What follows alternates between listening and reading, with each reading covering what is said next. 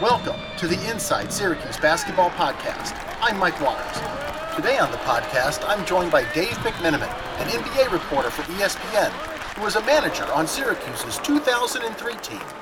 I talked with Dave about his years at SU, his memories of the 03 team, and its recent reunion weekend, along with his thoughts about Carmelo Anthony and how he spotted Jim Boeheim walking alone in New Orleans after Syracuse's championship win over Kansas. Welcome back to another edition of the Inside Syracuse Basketball Podcast.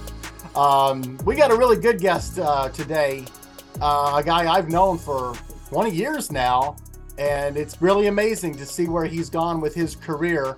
It's former Syracuse basketball manager. I love saying that part. And current ESPN NBA reporter Dave McMenamin. Dave, how you doing? I'm doing well, Mike, and it's a pleasure to join you as always. Yeah, it's really uh it's really going to be fun to talk. We chat every once in a while when we get the uh, opportunity. Um, you know, one reason I reached out to you to join the podcast was just uh, a couple weeks ago. Carmelo Anthony retires, and I don't know if that it was a real surprise or uh, like, oh my goodness, uh, you know, Carmelo Anthony is is is done because he didn't play this past season, but still, it gives us a, an opportunity to talk about the former Syracuse greats basketball career and put it into perspective. Um, what were your first thoughts uh, when Carmelo did announce his retirement a couple weeks ago?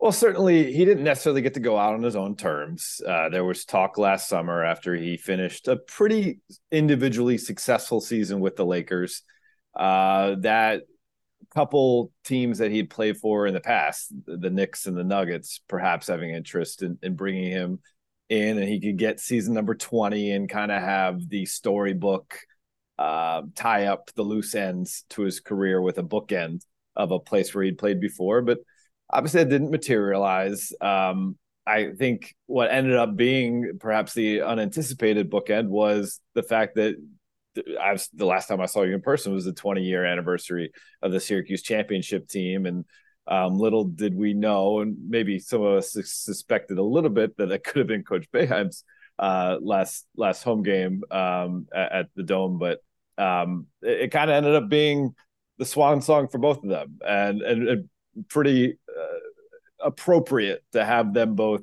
kind of share that moment as one of their last active uh, basketball memories. I think that's it. You know, uh, I don't think either side would have scripted it necessarily that way. Coach Boeheim certainly would have wanted to go out on NCAA tournament run, and, and Carmelo would have liked to be on an NBA roster.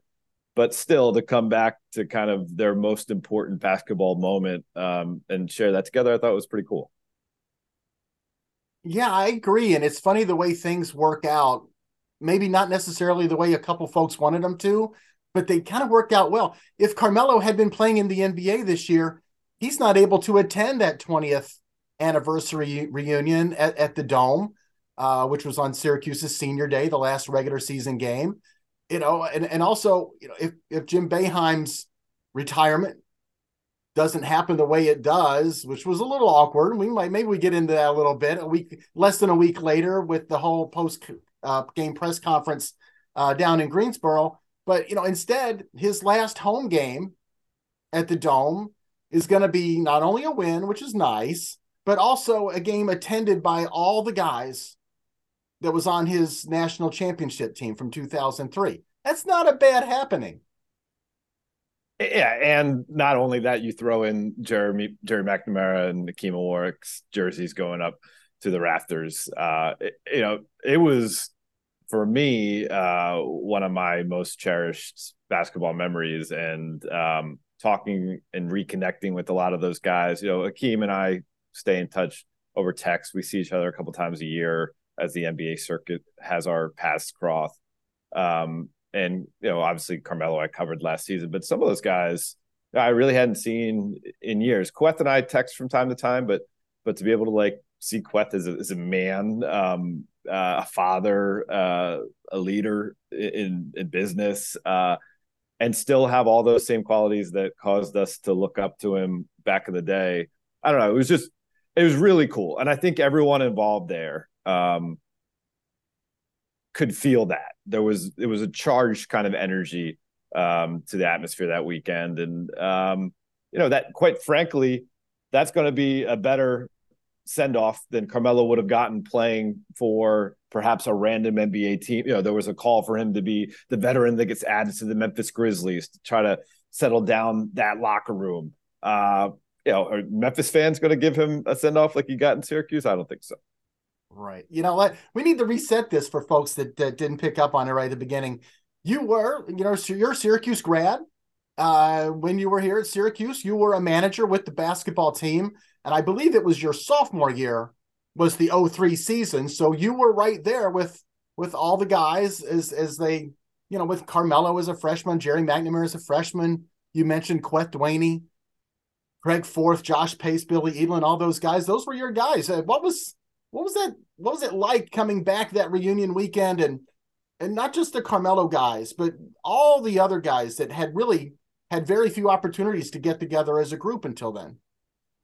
Well, I know I texted with you a bit about this, but you know, Billy Edelin was that was the most impactful, emotional, um, kind of cherished part of the weekend for me, and I think most guys would say the same thing because you know, Billy's, uh, you know, not had the easiest go of things since he finished with Syracuse, and um, you know, he wasn't involved in the watch party on the Friday night um, prior, and you know, we were kind of talking amongst ourselves, like, oh, we, we'd all love to see Billy, and he's going to be able to come or not, and um, apparently Carmelo made it his mission to make sure Billy was included, um, and and Billy would feel the love from the Syracuse community. And so, while many of us were hanging out prior to the game on Saturday in um, you know one of the the suites, um, you know, just catching up and having some food and drink, Carmelo was in a different part of the arena with Billy. Um, and uh, when we all kind of were staged by the dome ramp to get ready to go on to the court at halftime that's when Carmelo brought Billy down, and uh, it, like all of us were just so excited to see him. Um, many of us we hadn't seen him in person um, in you know more than a decade, and uh, he was overwhelmed by the moment. He was shedding tears and giving hugs, and uh, you know all the love in the world uh, was being passed around with that group and then we get to the, the final moment when we're going to go on the court um, and uh, Kueth, I believe, is holding the championship trophy. And when Kueth's name is called, he puts the trophy in Billy's hands, and, Billy goes out there uh, and hears the roar of the twenty thousand plus fans. And so, yeah, it was really cool. And then also that such a testament to the guy that Carmelo is that um, you know, he could have been bigger than that. You know, he could have been, you know, that's a guy I haven't known for years. Uh, no, it's his old roommate. Uh, and it wouldn't have been complete for him, Carmelo, if he didn't have Billy there. And so he made sure it, it, it made it happen. Was there any inkling, you know, Jim Boeheim in his post game presser after the Wake Forest game in Greensboro five days later, when we're asked when we're asking him about his future, you know, retirement plans or whatever, and he says, "Well, I gave my retirement speech last weekend." Now, I don't know if I believe that entirely. I, to I, I don't. I don't either, Mike. And listen, you okay. know him just about as well as anyone can know him, I think. And I'll say this: I think everyone knows this, but I'm, i respect the hell out of the work you've done covering the Syracuse basketball program.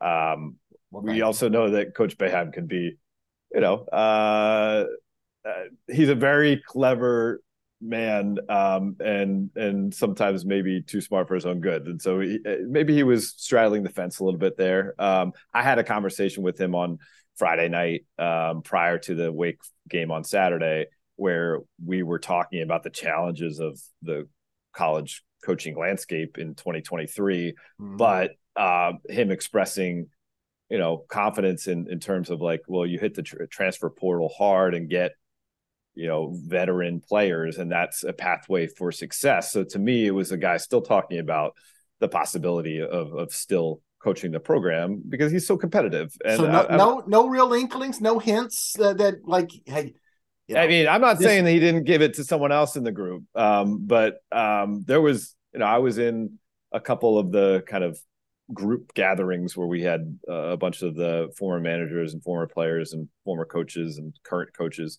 all together in like a green room setting. And and coach was over the moon um, gracious and and um, you know certainly you know the one thing that sticks with me he said that you know uh, the 5% of critical fans uh, in, in, Syracuse are very vocal, and you're going to hear from them, but they are not Syracuse basketball fans. Syracuse basketball fans are the 95% that are loyal and have been here supporting this program. And look at look at what we see in the arena. Um, you know, those are the the fans that still fill it up, even though you know this team isn't bound for the NCAA tournament. Yeah. So I mean that that was acknowledging. yeah, and that, I mean that was acknowledging, I guess the whatever pressure or whatever you want to say, the narrative that was building that was suggesting that he should um, hang it up. But uh, yeah. again, I, I, don't want to speak for everyone on the team because he may have told someone um, in, a, in, a, private moment that this was going to be it. Well, if he did, they kept it quiet. Whoever he did, if he talked to anybody, they're good. Uh, yeah. um. All right, so you know we do that. You know, one other thing about your your career at Syracuse, not really yet at Syracuse, but your college career is after that 03 season. Obviously, you can't follow up. You can't do better than that. So you decide to take a year abroad. You, you went over to the University of Limerick in Ireland, and you and you I, not only go over there to study, you played ball. Tell me about that. What, you know, did you intend on playing ball in like uh, your your uh, semester abroad?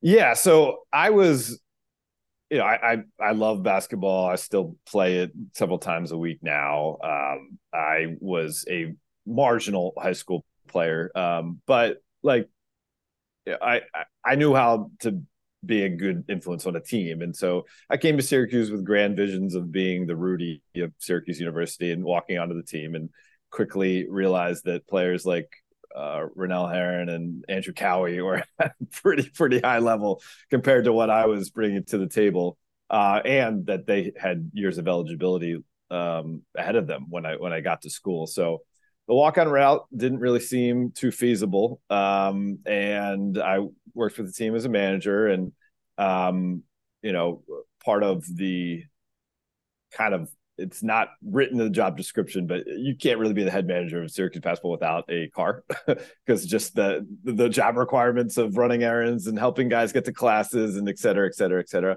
And I didn't have a car, nor I was going to be getting a car, and so I knew the kind of head manager route was also kind of close to me. So I'm like, well, all right. As a junior manager, I've already had the championship experience. Um, odds are I won't be able to make it as a walk on. Um, I knew that there were some invited walk ons that were scheduled to come my junior year.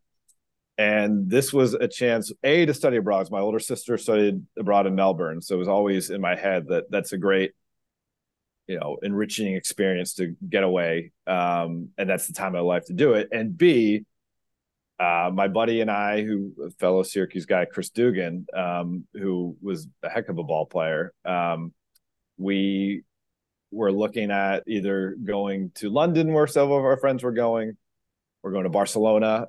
And then this Limerick thing came up, and we got in touch with the coach, and he's like, "We have tryouts for you know American players. We can only have two Americans on our team, but if what you guys are telling me about your your skill level, we, are probably around D three American hoops. So you have a good tryout, you'll be on the team." And Chris and I were the two Americans to make the team. Um, and Chris was like one of our really good players, like um, started a lot of games, but I actually, I, I got a consistent role. You know, I, I might average five or six points per game, but I was playing regularly, which was awesome to be in the throes of competition. And also beyond that, um, I didn't have a lot of money. And so just going on bus trips to go play in Dublin or go play in Cork or go play in Galway, I got to see the country for free. Um, so yeah, it was it was you know one of the best decisions I ever made. And then fortunate enough for me when I came back my senior year, rather than you know Bernie Fine and the Syracuse program being like you know you you shirked your responsibility, we don't have a spot for you. They welcomed me back as a manager, and even you know I got to travel some, um, kind of being the alternate head manager my senior year. So it was awesome. That's really amazing. I think that's great. You know, you went overseas, you did your year abroad, but you also got to play basketball. Um, and now you can tell guys you cover in the NBA, yeah, I play ball in college. this is actually a cool thing. Kevin Young, who's now the associate head coach of the Phoenix Suns, who you know just became the highest paid assistant in um, the NBA today as an assistant coach. He played professionally in Ireland, and um, he knows it was called the Burger King Super League, uh, and so he knows what Irish basketball is like. And so we've connected over that. And yeah, lo and behold, I didn't think that would ever benefit me in my career. I thought it was just like my own personal kind of basketball time. But um, you know, I got to connect with one of the bright Young coaches through that experience too. How amazing. All right, so let's circle back to Carmelo, who was the real reason you, you and I wanted to get together and talk uh, on the podcast. You know, it's I I I feel like when people start to like evaluate Carmelo and his career and his standing among players and all time and everything, that if you are either a Syracuse fan or you lived in Syracuse or you covered Syracuse, even uh, so I'm in this group too, that your perspective and opinion about Carmelo is completely different than a lot of the folks out there in NBA cities around the country who saw that like you know he never made a final he never won a he doesn't have a ring I think people in Syracuse have a completely different opinion. What what what is from your perspective? Since I think you can share both. You know what what's that perspective? You know the the college Carmelo or the NBA only Carmelo, and and where do you kind of evaluate him? Well, it's hard for me to be unbiased about this. Obviously, you know, I, I, saw how great he was in college up close, and it was again what a ride to be uh, have a front row seat to witness. But my pushback, and I've had this conversation ad nauseum for 20 years, is that did Michael win without Dennis and Scotty, And did Kobe win without Shaq and Pau? And then who is Carmelo's blank? Who are his Hall of Fame teammates in their prime to mm-hmm. help him win? He'd never had it. And so he ran into Kobe on a mission in 2009 in the Western Conference Finals, coming off the finals loss to the Celtics in 2008. Gave him a series, go six games. You know, maybe the Nuggets could have won it if not for a couple uh, faulty inbounds plays that Trevor Ariza was able to, you know, steal in late game situations. But look at his teammates there. You know, Kobe had Pau and Lamar Odom in his prime, and obviously Andrew Bynum was was a burgeoning all star back then. Carmelo had nothing of the sort. I mean, uh, this is not to cast aspersions at guys like Marcus Camby and uh, Kenyon Martin and J.R. Smith and you know um, Dahntay Jones and the like, but it wasn't the level of teammates. And then you go to New York and his best team in New York, he loses to LeBron James, Chris Bosh, Dwyane Wade, and now a guy who's proving to be a top five coach of all time, and Erik Spoelstra, where you know, Carmelo has some great guys on his team, but they're aging. You know, it's Jason Kidd towards the end of his career. Um, you know, and, and so I just don't think it was really a fair argument to make. Um, we're so used to the idea of if you're like a singular name superstar that you just do it all your own, but you got to pay attention to who surrounded these guys um, and and all of and Carmelo was thrust into that conversation because his individual skill was so good. Yeah. But you know, I, if you want to make an argument against him, you say, well, you forced your way out of Denver, you go to New York. New York had to give up so many assets to get you there, and what you could have seen this coming because what was going to be left for you to play with. That's the one thing I guess you could say where you know maybe the business of basketball wise, he didn't make the most savvy decision in that moment. But in terms of being a competitor, in terms of being one of the game's all time great scorers, number nine in NBA history, um, you know, I, I think his NBA career is alone a Hall of Fame career.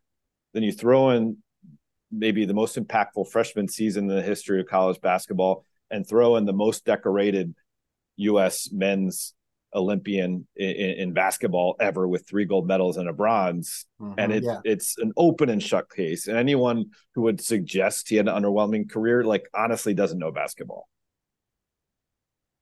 when you've covered the NBA now, uh, which you have basically since you graduated from SU, you've been with ESPN since 09, and now before then you were with NBA.com.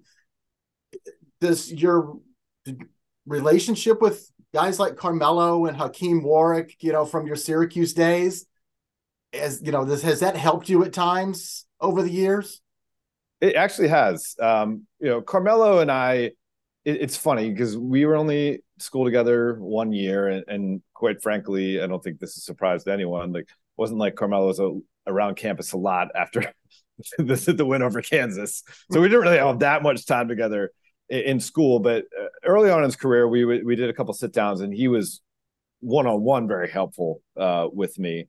Um, and just over the years, you know, seeing him at a game and he's sitting courtside at summer league and i chat with him and then he has some teammates sitting next to him and then there's a natural conduit to make those connections um, and then uh, hakeem is you know a very soft-spoken kind of tough to know got kind of guy but once you know him he's awesome. And so uh, you know even this last year i i skipped a lakers game or was you know given permission to miss a Lakers game to go to the celebration, the championship celebration, and Anthony Davis was giving me some flack for missing the game. Uh, and then when I told him what I was doing, uh, he lit up because he had played with Hakeem in um, New Orleans um, at one point in his career, and um, you know, it, I guess it gives you a le- level of credibility uh, that you're not just any other reporter that is only has that perspective that you're bringing to the job um, that you've kind of right. you've seen it from uh, the, the team perspective to some degree. Sure. And if guys see like carmelo and hakeem reaching out to you not reaching out but giving you time whatever the other guys got to be taking note of that going well if he's okay with Melo, then he must be okay. And uh, so we go. All right, so let's go back to that senior day weekend. What stands out?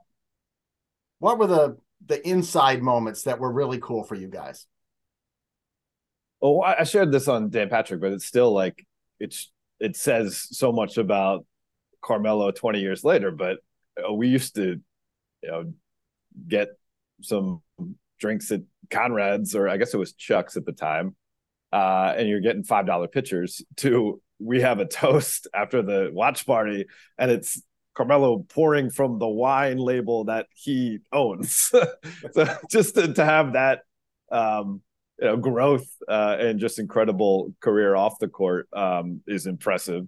Um, I, I, think there was you know, j- just neat hearing, um, you know, seeing someone like Josh Brooks and and seeing how he's maybe as fit as anyone uh, that had played on that team still, and he works in sports as um, I think he's a, a, physical therapist. I want to say, or probably a sports chiropractor too. Yeah, a chiropractor. There you go.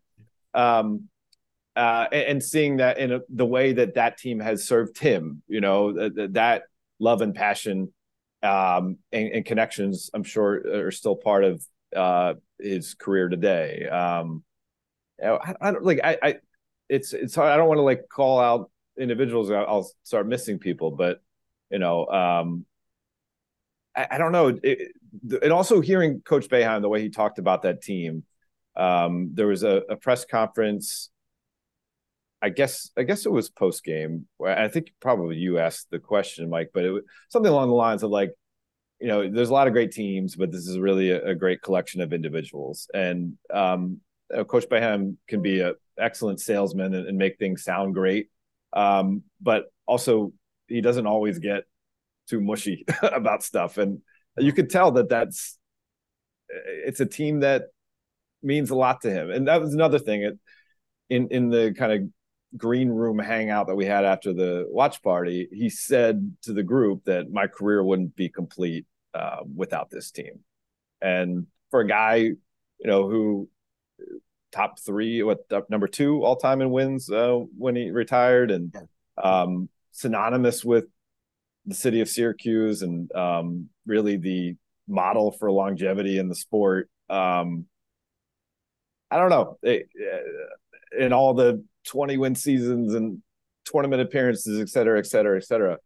Um, but um, it just to see him kind of let down the competitive side uh, and just be grateful and live in the moment there because I don't you're not really allowed to do that. Um, it's a ruthless business uh, right. uh, that he he chose to be a part of for 40 plus years. Uh, and um, you know that's why I loved um, the documentary that you guys did um, because you got him kind of talking in that same kind of mode. Um, because I don't think he allows himself to go there too often. Yeah, it's funny. Uh, as you're talking about that senior day weekend, the, the reunion weekend, yeah, I had a lot of those same moments with the guys uh, on that team when, when we, when we put together that documentary. You know, when I was interviewing Kueth Duany and Josh Pace and then and Jim Boeheim and all of them, and uh, you know, to get some to some of those stories about the relationships uh, and everything that went on with that team. It was it was a lot of fun for me to look back yeah. on the team. I got one more docu- question. Oh, I, well, just, I have a quick thing that popped in my head. Well, one, I love the Gary Hall, Jeremy McNeil stuff in the documentary. That was awesome. Um, but so Leah Rosenholz was a fellow manager, same year as I, um, and we're at the game against Wake, and we're you know sitting in seats behind where the Syracuse team benches, and Leo goes, "Hey Dave, do you know who this is?" And it's you know a, a guy probably in his mid twenties, and I'm drawing a blank. Like, this is Jaquan. He was the ball boy, and he was seven years old back then when when the team uh, was you know was was playing that championship team was playing. And that was like wow like what a what a cool moment. And uh, i was very uh who, whomever made that happen who made sure he was there that was really cool. Because when everyone i, I kind of watched people afterwards make that connection like oh I, I remember when you were just yay high. Um yeah that was a very like full circle uh, he was a full circle representation of how long it'd been um since the championship yeah i saw him there on that at that game day too and i couldn't believe how who how they find you. You know, it's yeah, exactly. you were a kid. You know, like you said. Now, okay. So that reunion weekend, did you guys make it back out to Marshall Street like you did in your undergrad days? Yeah, we did. Didn't quite uh couldn't quite handle it the way handled it in my undergrad days. It, it's it's a little bit harder, but no, that was that was great. Um, I, I can't. Orange Crate, I think, is the name of the newer bar on Marshall Street, and Carmelo Anthony graciously opened up a tab and was taking care of you know everybody who wanted to wet their beak a little bit, and uh, we all sharing stories and taking pictures, and um, yeah, it was it was fantastic. He was okay drinking something other than his own label. yeah, yeah, he was all right, and yeah, just I mean, seeing him and uh, you know, Bay Frazier was there, who's you know his longtime, I guess, mentor manager. Um, and you know, Bay was just hanging in the back and watching his guy, you know, relish in the moment, and just seeing Carmelo decked out in Syracuse gear, like, and I feel like he's been doing that for years, uh, and it, I love it because like you don't have to be too cool for school, and Carmelo's a, like. I guess it's weird for a grown man to call another grown man cool, but Carmelo's cool. Like he has a cool factor to him. And so by him wearing Syracuse gear, like I guess that's cool too. You can do it. You're allowed to. um, so where does life take you these days? Uh, Carmelo's retired. The Lakers are done. What are you doing? I'm down in Miami for games three and four of the finals. Uh, so I'll get to experience a little bit of this tasty matchup, uh, which I think the national narrative was, oh man, we missed out on what could have been Lakers versus Boston. 17 titles versus 17 titles to see who gets number 18 but uh, this might not have the rich history behind it but it's excellent basketball so far in games one and two and you either get jimmy butler uh, you know getting that elusive title uh, and, and kind of entering into maybe the dirk type of conversation where an all-time great who broke through at the right time and his career will be viewed in a completely different light. And at the same time, as I mentioned Spo earlier, really stamping Erik Spoelstra as, as a top five coach of all time. or you have Nikola Jokic um, basically announcing his dominance uh, that could last for years to come. He already has two MVPs, could have a, a title, and he's what 27, 28 years old. Uh, so uh, it's in its own way is very appealing. The game two television audience was nearly identical to game two last year involving Steph Curry versus the Boston Celtics and Jayson Tatum. So uh, that's pretty darn good. And I think we're going to get, you know, I picked Denver in six. Hey, maybe we can even go the distance. Maybe this thing goes seven. And I think uh, basketball fans will really enjoy it as they continue to tune in. Okay. So now Jim Boeheim is retired. Carmelo Anthony is retired. What about the guy you've been covering now with the Lakers, LeBron James? Uh, you know, I know it's dangerous to ever listen to any pro athlete in the in the moments immediately after the final game of a season, especially a playoff loss, because that's not the time to ask them or to really believe them. so you're covering LeBron James next year, right? He's coming back. He's not retiring. Yeah, I mean, I reported um, within the week. Uh, I think they got swept by Denver on a Monday, and on Friday, I, I, reported that you know source close to LeBron told me that he expects him to be back with the Lakers and fulfill his contract for next year. Uh, I, think we are legitimately in the year-to-year territory now, though. Uh, Dennis Schroeder said earlier in the year that LeBron told him that he'd like to play, you know, 25 seasons. Um, you know, I think there would be days that LeBron feels that way when his body's feeling amazing, and then there's going to be weeks when the team is struggling or you know he's dealing with a torn tendon in his foot or the groin or the back or the knee, and uh, that becomes more of a pipe dream than a realistic scenario. So, um, yeah, he'll.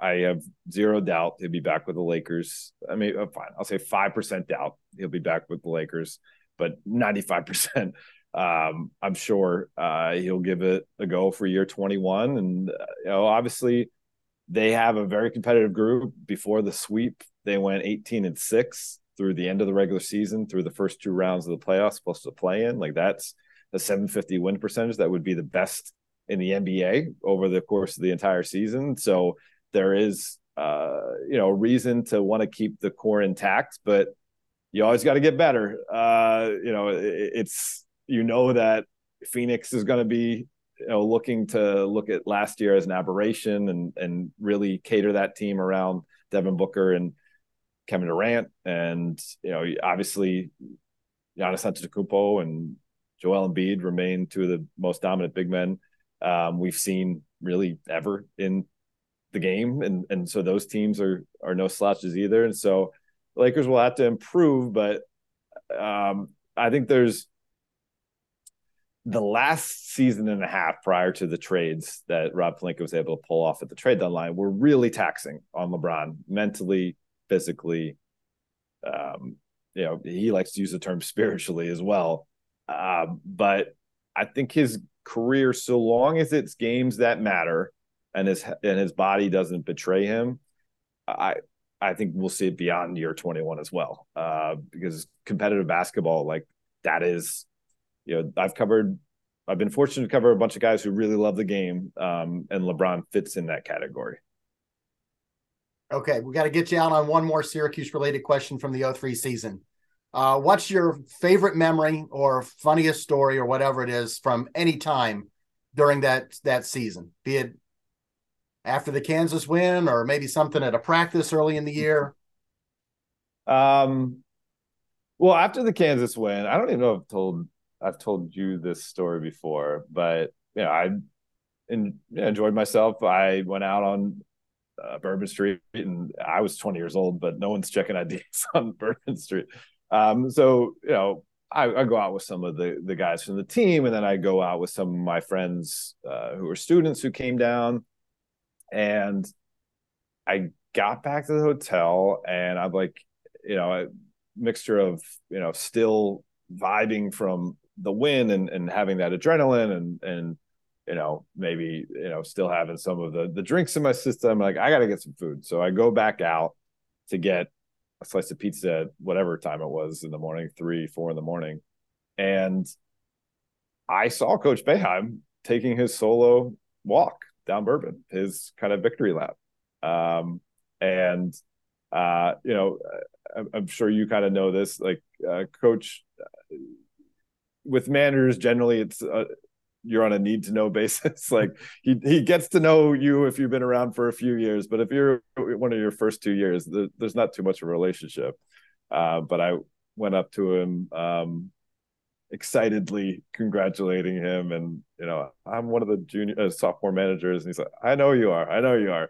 Basically being like thank you but i want to still soak in this moment. So so i did tell him about that years later. He got a good laugh about it. But um yeah it, it's just cool again hearing him talk about how validating that that night was that team was that championship was for his career. I actually got to witness the guy kind of soaking in the moment. Um, at, at that stage, you know, he had been what coaching 25 years or so and had, hadn't done it yet. Um, so yeah, I feel fortunate that I got to get that little glimpse that quite frankly, I don't think anybody else saw. So know? he's just walking by himself. Every all the celebrations over. All the celebrations over, and he's just getting the chance to, you know, just just soak it in. That's really cool. That's really cool. And I can appreciate at the end of all that, him probably needing some alone time. Yeah. To process everything. That that's yeah. really cool. And a and a slightly inebriated sophomore David. that's right. that's right. I had the pizza soaking it up, so I was I was I was doing okay. All right. Well, Dave, listen, this has been a pleasure. Uh, it's always good chatting with you um, and to see like the success you've had in your career, you know that that's just uh, awesome too. I congratulations on all of your successes, and I enjoy watching you and reading you. So keep at it, okay? Yeah, likewise, Mike. I appreciate it. All right, man. Thanks for joining the podcast. I want to thank Dave for joining me on the podcast today, and thanks to you out there as well for listening in. Please subscribe to the show wherever you get your podcast and follow all of our complete coverage of Syracuse basketball on syracuse.com. Until next time on the Inside Syracuse Basketball Podcast, I'm Mike Waters.